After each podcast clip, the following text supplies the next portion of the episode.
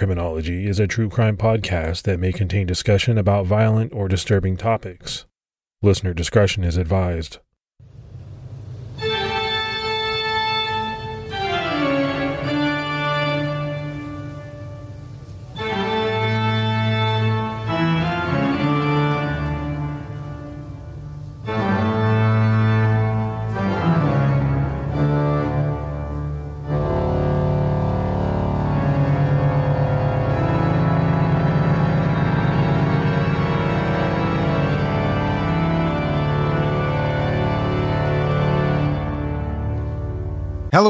Everyone, and welcome to episode 280 of the Criminology Podcast. I'm Mike Ferguson. And this is Mike Morford. Mr. Morford, how you doing, man? I'm doing good. I'm excited about this episode. It's the Halloween episode, and I'm always excited to do this. Yeah, I am too. And a longtime listeners will recognize that music, we use it every year. And it can only mean one thing that it's time for our annual creepy Halloween episode. And we have a very disturbing case for this year's episode. Yeah, I think this is one that's known in some circles, but overall, I think it's pretty obscure compared to a lot of the other creepy cases. So this one should be a good one. Before we get into this chilling case, let's give our Patreon shout outs. We had Sharon Below, Paul Giacominato, Mr. and Mrs. Bradford, and Ann Shaw. So that's a lot of great new support. We really appreciate it. Yeah, thanks so much to everybody that takes the time to support the show. It means a lot. And for anyone that would like to, you can, you can go to patreon.com slash criminology. All right. So now that we have all that out of the way, let's dive into this case. It's a case in which the villain in this episode is so scary, not just because of what he did, but because of his looks. By most accounts, his pale, emotionless face and what some have described as lifeless eyes seem to have hidden something sinister. In fact, this guy was so scary, he's reported to have been the inspiration for the horrible creature in the horror movie Jeepers Creepers. We're talking about a cold blooded killer named Dennis Depue, and witnesses to the aftermath of what he did were undoubtedly scarred for life. The character Leatherface from the movie The Texas Chainsaw Massacre is based on serial killer Ed Gein, also known as the Mad Butcher. Gein is also said to be the loose inspiration of Norman Bates in Alfred Hitchcock's Psycho. The Amityville Horror is based on a house where Ronald DeFeo Jr. killed his entire family. Silence of the Lambs draws inspiration from multiple real killers Ed Gein, Ted Bundy, and Gary Heidnik, who would keep abducted women captive in a pit dug into his basement floor. The Hills Have Eyes is based on the Scottish legend of Sawney Bean, who was head of an almost 50 member family of cannibals with over 1,000 victims over a quarter of a century. There are some that believe Stephen King's character Pennywise, the clown from his book It, was inspired by John Wayne Gacy, who would dress up as a clown named Pogo or Patches. Scream's Ghostface is reportedly based on serial killer Danny Rolling, who went on a four day murder spree in Gainesville, Florida, killing five college students. So it's clear that many of the frightening villains we see in movies are inspired by real life monsters. And more if you talked about a number of scary movies. You know, you're talking about Texas Chainsaw Massacre, Amityville Horror, It, The Hills Have Eyes, Psycho, and Silence of the Lambs. Those are some scary movies, and, and some of those are, are good movies. But some of the characters in those movies are nightmare inducing. And to think that in large part they're based off of real life people makes it even scarier.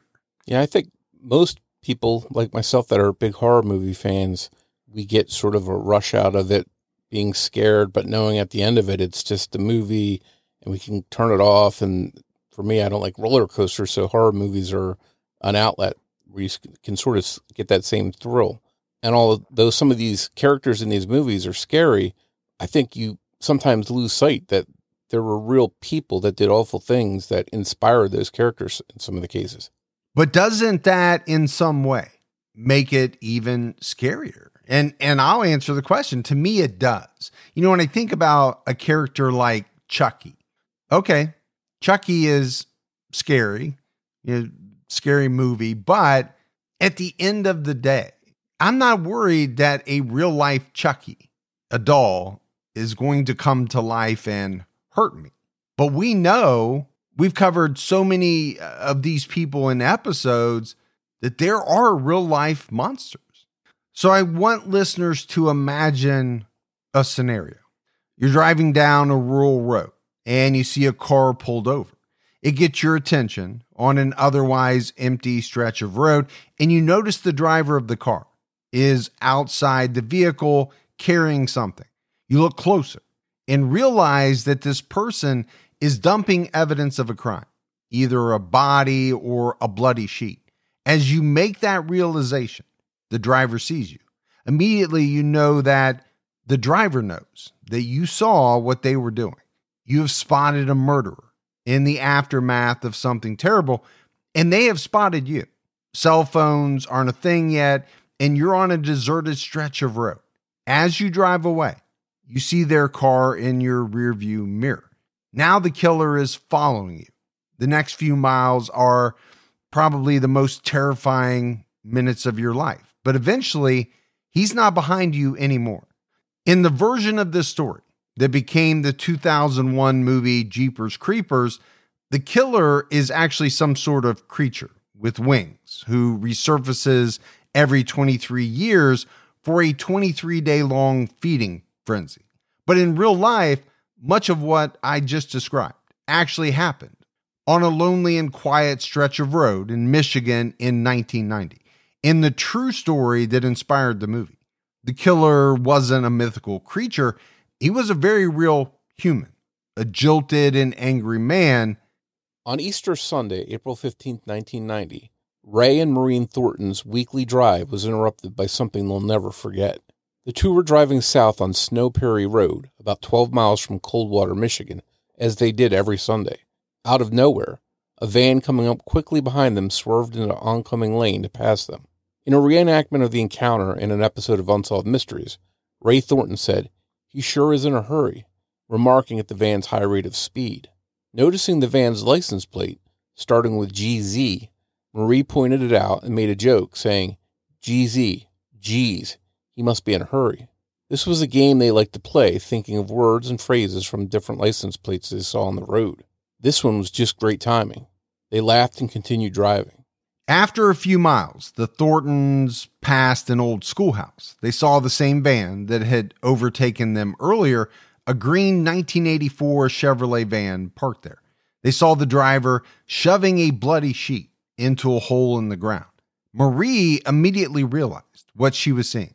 The man had been in a hurry to get rid of a body, and they had just caught him trying to get rid of a bloody sheet. They were horrified and drove off, hoping to spot a police car. As they drove, Marie tried to write down what she remembered of the license plate, GZ. A few minutes later, the van was suddenly behind them again. It followed closely behind them for almost two miles.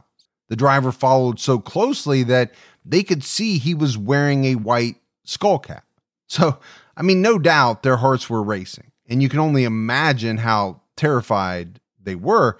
This scene is very reminiscent of one in the movie Fargo, in which an unwitting couple drive by the scene where someone had just committed a murder and then the killer chased them down and ends their lives as well. Thankfully, though, for the Thorntons, the van pulled off onto the shoulder of the road and they were able to escape. However, the quick thinking couple weren't satisfied with what they remembered of his license plate.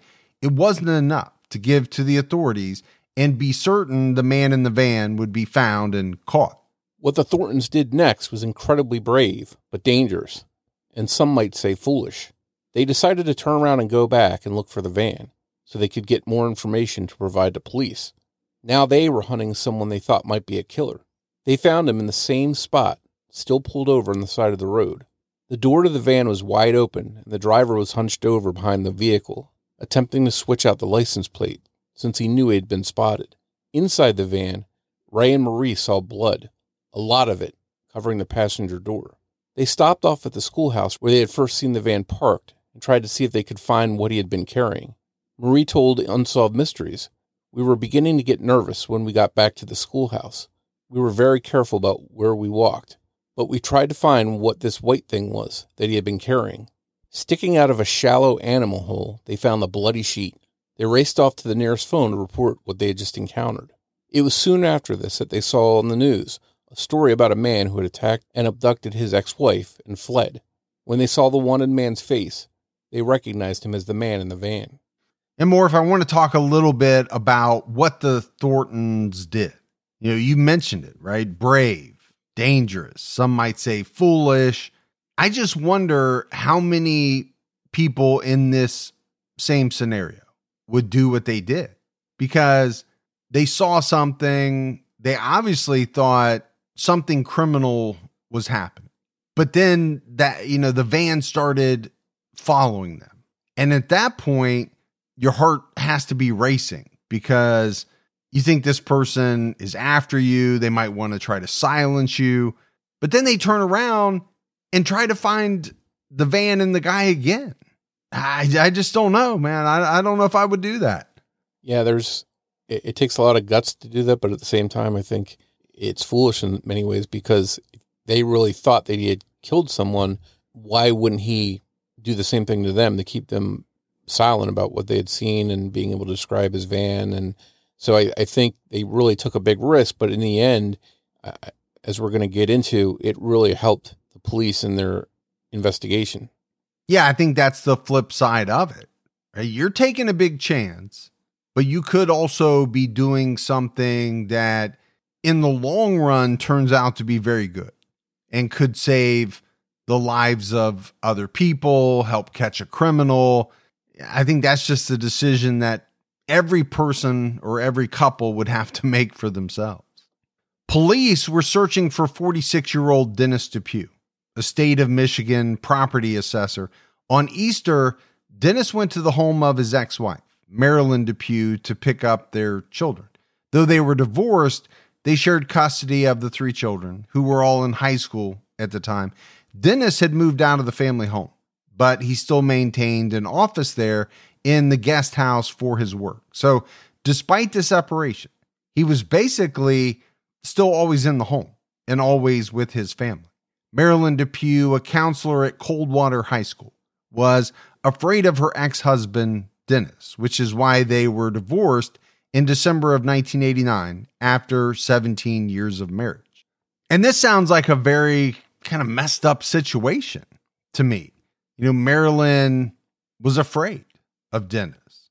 They divorced, but he's still at the house all the time because he basically has an office there in the guest house. I, I don't know. It doesn't sound like a great situation. Yeah, if she was truly afraid of him, you hope that she would have been able to get away from him altogether, but maybe because of financial reasons, whatever it may be, maybe that was the arrangement that they had to have for that time until he was able to get his office set up someplace else. Marilynn had been a counselor at the school since 1972, and before that, she worked there as a substitute teacher for one year and taught English at a high school in Livonia, Michigan for seven years before that. She had gone to school at Michigan State University but earned her degree in counseling at Wayne State University.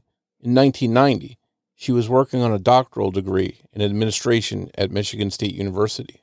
Dennis earned his bachelor's degree in business education at Michigan State University, and by 1990, he worked for the state of Michigan's Treasury Department, and he also taught business education at Michigan State. From the outside, the Depues seemed like a normal, happy, and successful family. They attended church and lived in a nice home. From the few accounts we have from those who knew them best, including their own children, Dennis and Marilynn didn't argue often or get violent with each other. But then again, we never can know what happens behind closed doors. And that right there is something that comes up in so many episodes. You know, you always hear descriptions about people. And, you know, let's talk about couples. Neighbors say, they were in love. They never fought. They never argued. But how do they really know that? All anyone can ever know is what they see and how many couples actually fight and argue in front of others. So, you know, to your point, we don't always know what happens behind closed doors. And I think that's very true because most people, I would say, if they are having issues, they keep those issues inside the home as much as they can. Yeah, and we have to remember too, this is before social media because social media would add a whole new aspect to it. I think we all, or many of us anyway, have Uh, maybe a Facebook friend who blasts their entire business things that you can't imagine yourself sharing on Facebook. But some of these people are just content to lay out everything that's going on in their lives. Well, most people don't do that. They keep problems they're having, things they're going through to themselves. And it seems like whatever problems this couple is having, they, they wanted to keep it inside their, their home.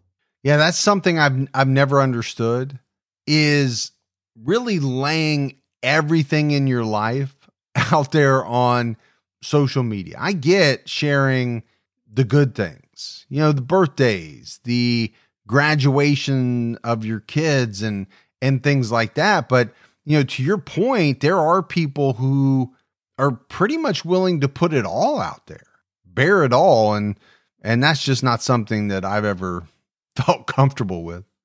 Toward the end of their marriage, Dennis didn't want to get divorced and he fought the idea, but Marilynn couldn't stay with him. Their daughter Julie told Unsolved Mysteries they just didn't really talk. And one of Marie's coworkers, Ann Dunkel, explained this situation as the marriage was broken up. There's no longer a marriage there. Marilynn's divorce attorney, J. Richard Colbeck, said, I believe that she felt at that time that Dennis was, in effect, trying to domineer her. That is, run her life and not allow her to make decisions she wanted to make. It seemed clear that for whatever reason, Marilynn was afraid of Dennis. She had changed the locks to the home they once shared, but Dennis somehow was still always able to get inside. Marilynn had come home from work to find Dennis on her couch multiple times, despite not having a key. She was open about her fear, telling her friends that her husband was a bully. And the children seemed to feel the same way. They wanted to spend their time with Marilynn. And I think that says a lot right there. You know, in some of these stories, the he said, she said between couples is often hard to decipher. People have different points of views. They see things happening a different way. But when you have the children seemingly feeling the same way as Marilynn, I think it, it really sheds a lot of light on the situation. Yeah, and anytime you have a divorce and there's kids involved, that adds another layer of complexity to the whole situation because you've got custody battle sometimes, you've got kids maybe don't want to go with one of the parents and that causes a resentment with the other parent. So it can it can just make a, a bad situation even worse when that happens. When Dennis came to pick the kids up on Easter Sunday for one of his biweekly visits agreed upon in the divorce settlement, Julie, the youngest daughter, refused to get into his car. This wasn't the first time the children had given him trouble on a visit. Her sister Jennifer and their brother Scott backed her up and also refused to go with Dennis. He began to argue with the children, and Marilynn tried to step in and stop it. Dennis was furious with Marilynn and felt that it was her fault that their children were on her side and didn't want to see him. During the argument, he pushed Marilynn down the stairs. He ran down to her, not to help her, but instead to continue beating her, right in front of the children. Jennifer, the oldest, rushed out of the house and tried to get help at a neighbor's home. When she went back home, Dennis was leaving. He claimed he was taking Marilynn to the hospital. Julie recalled on Unsolved Mysteries that she wasn't walking completely on her own. He was kind of holding her up, and she was just like in a daze. Dennis loaded Marilynn into the van and drove away, and the kids never saw their mom again.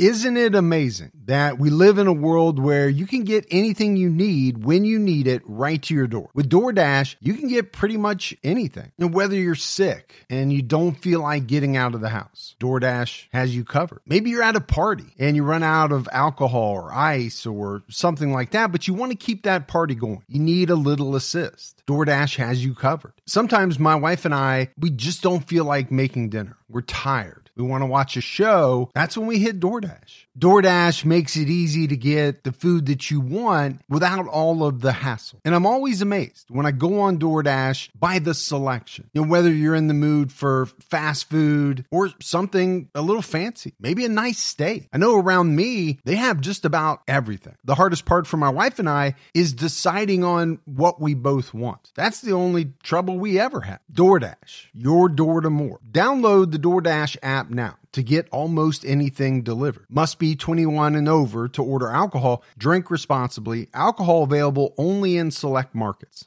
Hey folks, we want to introduce you to the game June's Journey. If you haven't played this, you don't know what you're missing, it's so much fun. For you amateur sleuths, it really brings out the inner detective because it's all about finding clues and solving mysteries. You get to play as June Parker and search for hidden clues to uncover the mystery of her sister's murder. You have to use your observation skills, solve mind teasing mysteries. I love the graphics on this game. I love the hidden object aspect of it. It's full of mystery, danger, and even romance. You can even customize your very own luxurious estate island. And you can chat and play with or against other players by joining a detective club. You'll even get the chance to play in a detective league to put your skills to the test. So, you know, escape reality and immerse yourself in the world of June Parker while you travel back to the glamorous 1920s. I've been playing this game for a couple of years now, and it's a great escape from everything that goes into putting out the podcast. Discover your inner detective when you download June's Journey for free today on iOS and Android.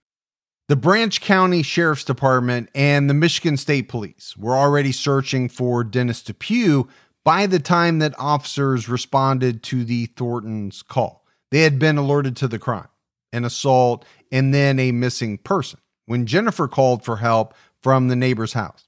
There was no record of Marilynn Depue being taken to any hospital in the area. Tire tracks from the area near the sheet were matched to the 1984 Chevy van that Dennis drove, and blood in the area was matched to Marilynn's blood type. Police were fearing the worst that Marilynn was dead, and now it was a challenge of finding her body and catching her killer. The next day, on Monday, April 16th, Marilynn Depue's body was found in the brush on the side of a secluded road near a church. This area was between the Depue home and the schoolhouse where Dennis was spotted by the Thorntons. The medical examiner determined that Marilynn didn't die as the result of the beating she suffered at the hands of her ex husband. Instead, she died from a single bullet fired into the back of her head. Marilynn's mother, Betty McClanahan, told Unsolved Mysteries, It was so brutal and premeditated. It makes you so angry. If she'd been killed in an automobile accident, you could get over that, but not this. So there's a couple of things that kind of stand out here to me. One is obviously Betty's statement on unsolved mysteries. You know, it would be difficult in any scenario to lose a child, but to lose one in this way. You know, she said it. If Marilynn had been killed in an automobile accident, well, that's one thing. But to know that she died at the hands of her ex husband from a single gunshot wound to the head, that would be hard to, to live with. Absolutely. And the other thing was that, you know, it didn't seem as though Dennis went through a lot of effort to hide Marilynn's body.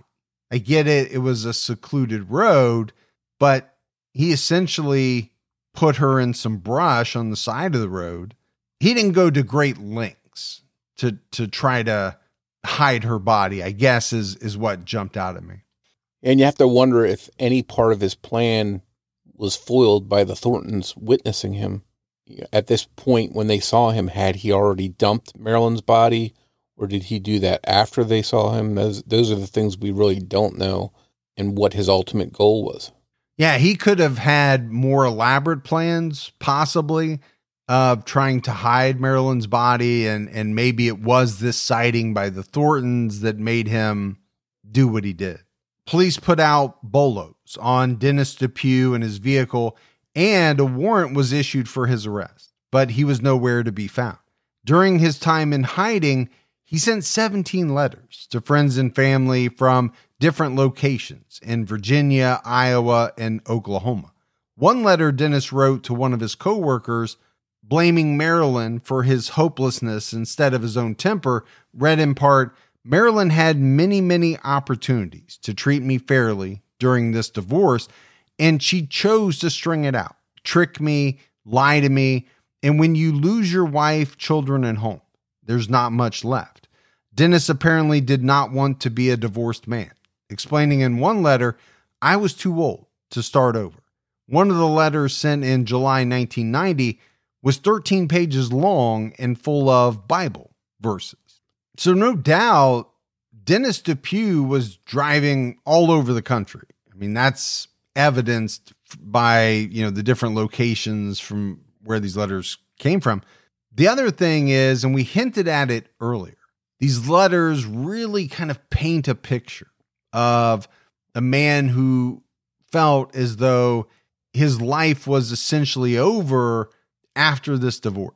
And the animosity, the hatred that he felt towards Marilynn really comes out. So while he's writing all these letters, you mentioned he's in these different locations. This is indicative of the year 1990. Cell phone usage wasn't common. We don't know for sure if he even had a cell phone. So the ways to track Dennis while he was on the run, there just weren't that many of them. So they finding his van during a time period when there were a lot of vans like that on the road, it'd probably be like finding a needle in a haystack, assuming he was still driving the van. Efforts to find Dennis came up empty, and judging by his letters that he mailed, he could be anywhere. So, in an effort to try and find him and bring him to justice, police and Marilynn's family decided to cooperate with the show Unsolved Mysteries and run a segment about the case. On March 21, 1991, almost a year after the murder, the episode aired. Host Robert Stack called the last long letter from Dennis a chilling 5,000 word rationalization. At around 8:30 on the night the episode aired, a woman identified only as Mary from Dallas, Texas, got back home from work and noticed that her boyfriend, who she knew as Hank Queen, was at her house. His van was parked in her driveway, which was a surprise because he would normally park in the garage. When she went inside, Hank told her that he needed to drive home to visit his mother, who was very sick and he asked Mary to make him some sandwiches for the road while he packed his belongings. Mary felt something was off, telling unsolved mysteries. In a later update segment, I was sure that something else was going on, but I didn't know what. Hank and Mary hugged, he took the sandwiches and drove off in his green 1984 Chevrolet van. Mary said on the show, I realized that something was troubling him, and I knew I'd never see him again. Mary had been distracted, talking to Hank and making him sandwiches while Unsolved Mysteries played in the other room. She said on the update episode, looking back on it now, I'm sure he was watching, and I think that he was deliberately keeping my attention distracted in the kitchen so that I wouldn't see the segment and so that he could leave. She never would see the man she knew as Hank again, but she would very quickly realize that he had given her a fake name and hadn't gone to visit his sick mom. She had been dating Dennis Depue without knowing his identity or what he had done in his past. And this has come up in other episodes we've done. And the thought that always goes through my head is, you know, what would that feeling be of knowing that you were dating or or you were married to a murderer who was wanted by police, but you had no idea. This person had snowed you. They were using a, a, a fake name. I just can't imagine what that would be like. Yeah, I think it shows how cunning he was and how conniving he was to make this fake name up and dupe her into starting a relationship. And meanwhile, he's got this terrible secret that he was keeping from her. On the same night the Unsolved Mysteries episode aired, one of Mary's friends who watched the segment called the hotline given in the episode and reported everything the friend knew about Hank Queen. They were able to provide his license plate number, which was now a Texas plate, and they provided a possible intended destination where Dennis Depue, aka Hank Queen, may be heading to. Just four hours later, Louisiana state troopers spotted the Chevy van just across the border from Mississippi. Police tried to pull Dennis over, but he refused to yield, instead, leading the officers on a chase. After 15 miles of pursuit, and after Dennis had broken through two police barricades, Warren County, Mississippi Sheriff Paul Barrett ordered his officers to shoot the tires of the van out if Dennis wouldn't stop. Officers missed the front tires, but they did manage to shoot both of the back tires. But Dennis Depue wasn't simply going to stop. He drove on until the tires were just rims. But even after that, he kept going. He drove one more half mile before the van wouldn't go any further. Trapped in the car with nowhere to run and no way to drive, Dennis fired off three shots at the surrounding officers, one through the open window of the van and the other two through the windshield. Then he turned the gun on himself and ended his life. The hunt for Marilynn Depue's killer, her former husband Dennis, was over. Ironically, he died in the same van he had taken his ex wife away in. Warren County, Mississippi Sheriff Paul Barrett said on Unsolved Mysteries, I think he intended to die, whether he had to do it by his own hands or whether he could get us to kill him. Otherwise, he would have stopped and we would have gotten him out of the van alive, and there wouldn't have been any shots fired. And I think Paul Barrett is absolutely right in what he said. It seems to me as though, as many people do, Dennis Depue made the decision that he wasn't going to be taken alive. So, whether he was killed in a shootout with police or as it ultimately happened, he shot himself, it just seems as though he had already, you know, made that determination. Yeah, I think it pretty clearly indicates that he chose to leave on his own terms and not own up to what he had done, not pay for what he had done. So to me, there's no remorse there. There's no regret. He just didn't want to be in prison for the rest of his life for, for the terrible thing that he did. Yeah, he just wasn't going to face justice. Dennis Depue was the first fugitive featured on Unsolved Mysteries to take his own life after being ID'd as a result of the show. The episode was part of the show's third season airing on NBC. It was further proof that a show like Unsolved Mysteries could help in the search for fugitives, enlisting the public to aid them. The episode is still available to watch today and remains a compelling segment. Sheriff Barrett had watched the episode before Depue ever wound up in his jurisdiction. He said, it was a funny feeling to realize that the night before that you had been watching this man wanted for murder someplace, and then you walk up to the van and you recognize him as being the person who was on Unsolved Mysteries. In one of the letters Dennis Depue sent during his time on the run, he wrote, An eye for an eye, a tooth for a tooth, a lie for a lie, a life for a life. During this year on the run, those who knew Marilynn were afraid that Dennis would come after them. But in the end, those words ultimately proved prophetic, as Dennis himself wound up dead in his van, the same van in which he had taken Marilynn away and before killing her. Marilynn Depue was buried in an unmarked grave at Oakland Hills Memorial Gardens Cemetery in Novi, Michigan, where she grew up. Dennis Depue was buried at Eagle Cemetery in LaGrange County, Indiana in the same cemetery as his mother and father, who both outlived him.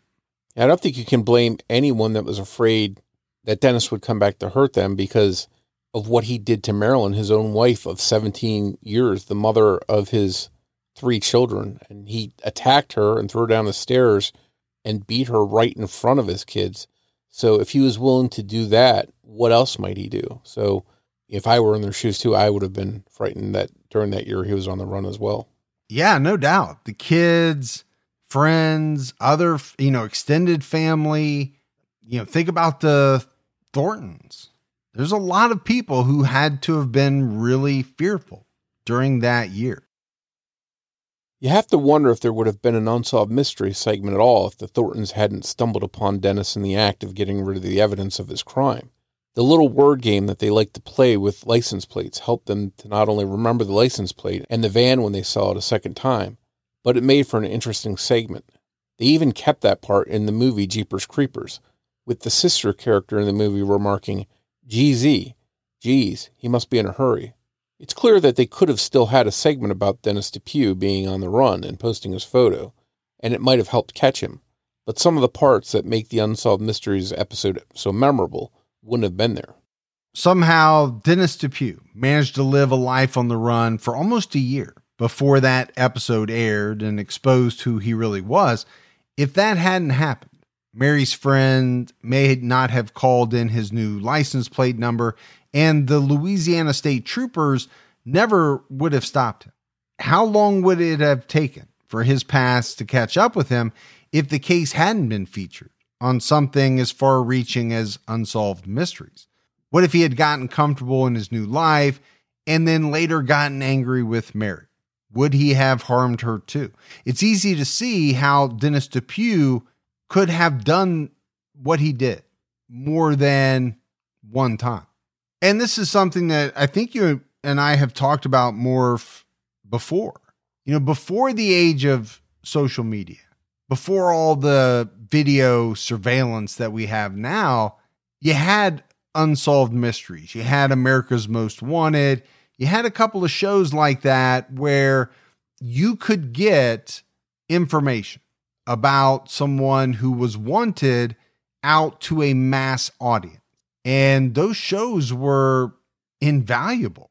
I mean, today, you probably get that information on your feed, right? When you woke up in the morning. But that wasn't the case back then. Yeah, I think in the pre technology, pre social media era, that was a, a really valuable tool to help cases like this because it obviously worked. Even the sheriff that wound up being at the scene where Dennis Depue took his own life, he had watched the episode the night before, so it just it shows how far reaching it, it actually was. I think we really need to touch on the importance of the key witnesses in this case, the Thorntons. They were nosy, for lack of a better word. Maybe observant would be better. And they were also so quick thinking in such an odd and anxiety inducing situation. They were pretty brave, following someone that they thought could have been up to something dangerous in order to be able to report accurate information. They could have just driven off, which would have given Dennis time to gather up the evidence and relocate it or hide it. Instead, he was literally caught by the Thorntons red handed. Knowing that Dennis had a gun, it's a miracle he didn't decide to quickly take out the two witnesses on that secluded road. It could have easily been an episode about the murders of Marilynn Depue and the Thorntons instead. We talk in so many episodes of witnesses that see or hear something and fail to take any action. Here, the Thorntons did take action, and they really went above and beyond. Yeah, there's no doubt that they played a, a key role in this case. And, you know, listeners can decide, you know, whether that was brave, foolish, a combination of both, whether they would have done that themselves or, you know, would have thought more about their own safety and driven off. But the one thing that you'd have to say is that it was pretty amazing what they did and what it ultimately led to. The school where the Thorntons saw Dennis Depue trying to hide the bloody sheet, known as 1908 School District Number 3, is still standing today. In 2017, it was nearly engulfed in flames after old straw on the first floor caught fire. The long abandoned building was used as a party spot. There was an old mattress on the ground next to a bunch of empty beer cans.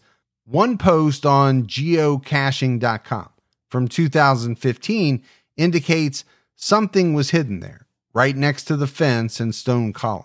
It's anyone's guess if the mysterious cache has been found by now. In the movie Jeepers Creepers, killer's a fictional creature that just happened to drive an old truck and wear ragged old clothes. But the true story that inspired the movie is one we have heard over and over.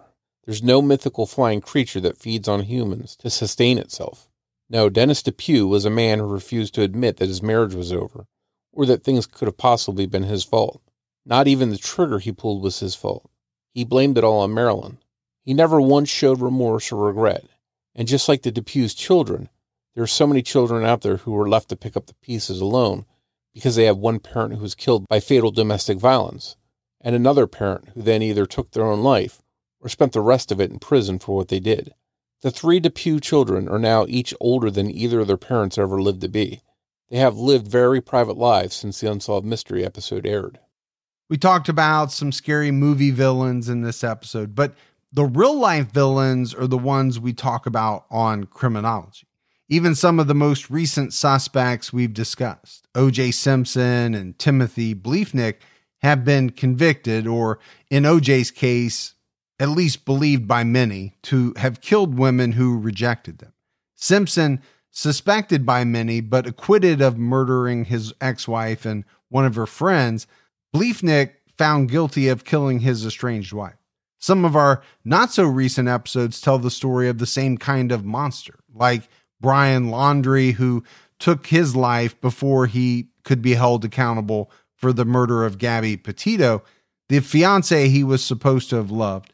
There are many more stories just like those that we haven't covered yet, like those of Jennifer Dulos and Suzanne Morphew, just to name a couple. It seems just like with Dennis Depue. The killers, or accused killers, we mentioned in some of the cases we've covered, blame their victim the way that Dennis blamed Marilynn for wanting a divorce and for turning their children against him. It's clear that something set off an alert in Marilynn, and sadly, despite trying to distance herself from Dennis, she wound up dying at his hands. And we've said it, right? But this is something that happens all too often. In this case, Dennis blamed Marilynn basically for everything the divorce, turning their kids against him.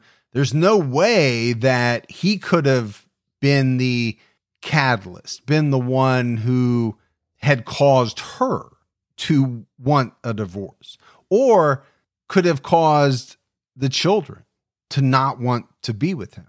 And I guess it's something that for me is is a little bit hard to understand.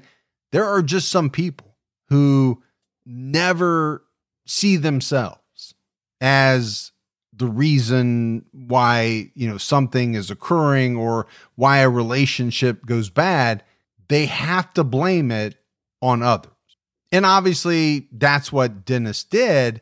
And I'm sure there are, are many men who do that, but don't take it to the level that Dennis Depue did.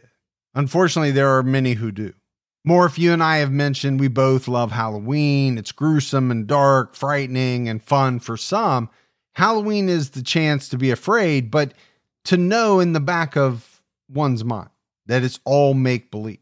But we also have to remember at Halloween and all through the month of October that October is National Domestic Violence Awareness Month. The hotline.org has tools to help you identify abuse in a relationship, as well as multiple methods of communication when you're ready to reach out via chat, text, or call.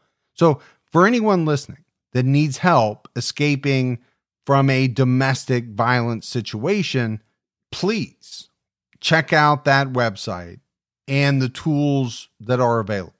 There would be no Jeepers Creepers movie or any of its sequels without Dennis Depue. But again, as scary as the villains are in these horror movies, the real life people that inspire those characters are the real monsters. Maybe that's why so many of us like horror movies. When we're done watching, we can turn it off and go back to our everyday lives. Sadly, the Marilynn Depues of the world can't go on with their lives, thanks to people like Dennis Depue. So, Morf, as we wrap up this episode, obviously what Dennis Depue did was horrifying to the point where he inspired a character in a horror movie that I think spawned a number of sequels. I just keep going back to this thought that he must have had that he was wronged by Marilynn.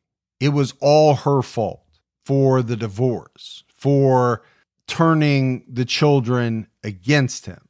It just seems to me as though he saw himself as playing no role in it whatsoever.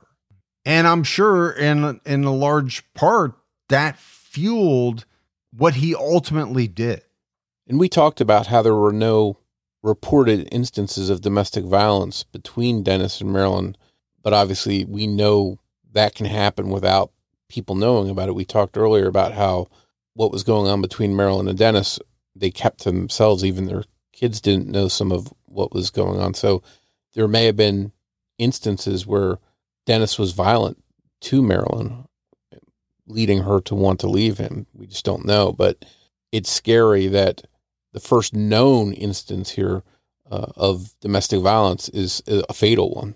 And I, I wonder how many times the first known instance we, we talk about cases where there's a history of domestic violence and everybody knows it, the family knows it, the friends know it.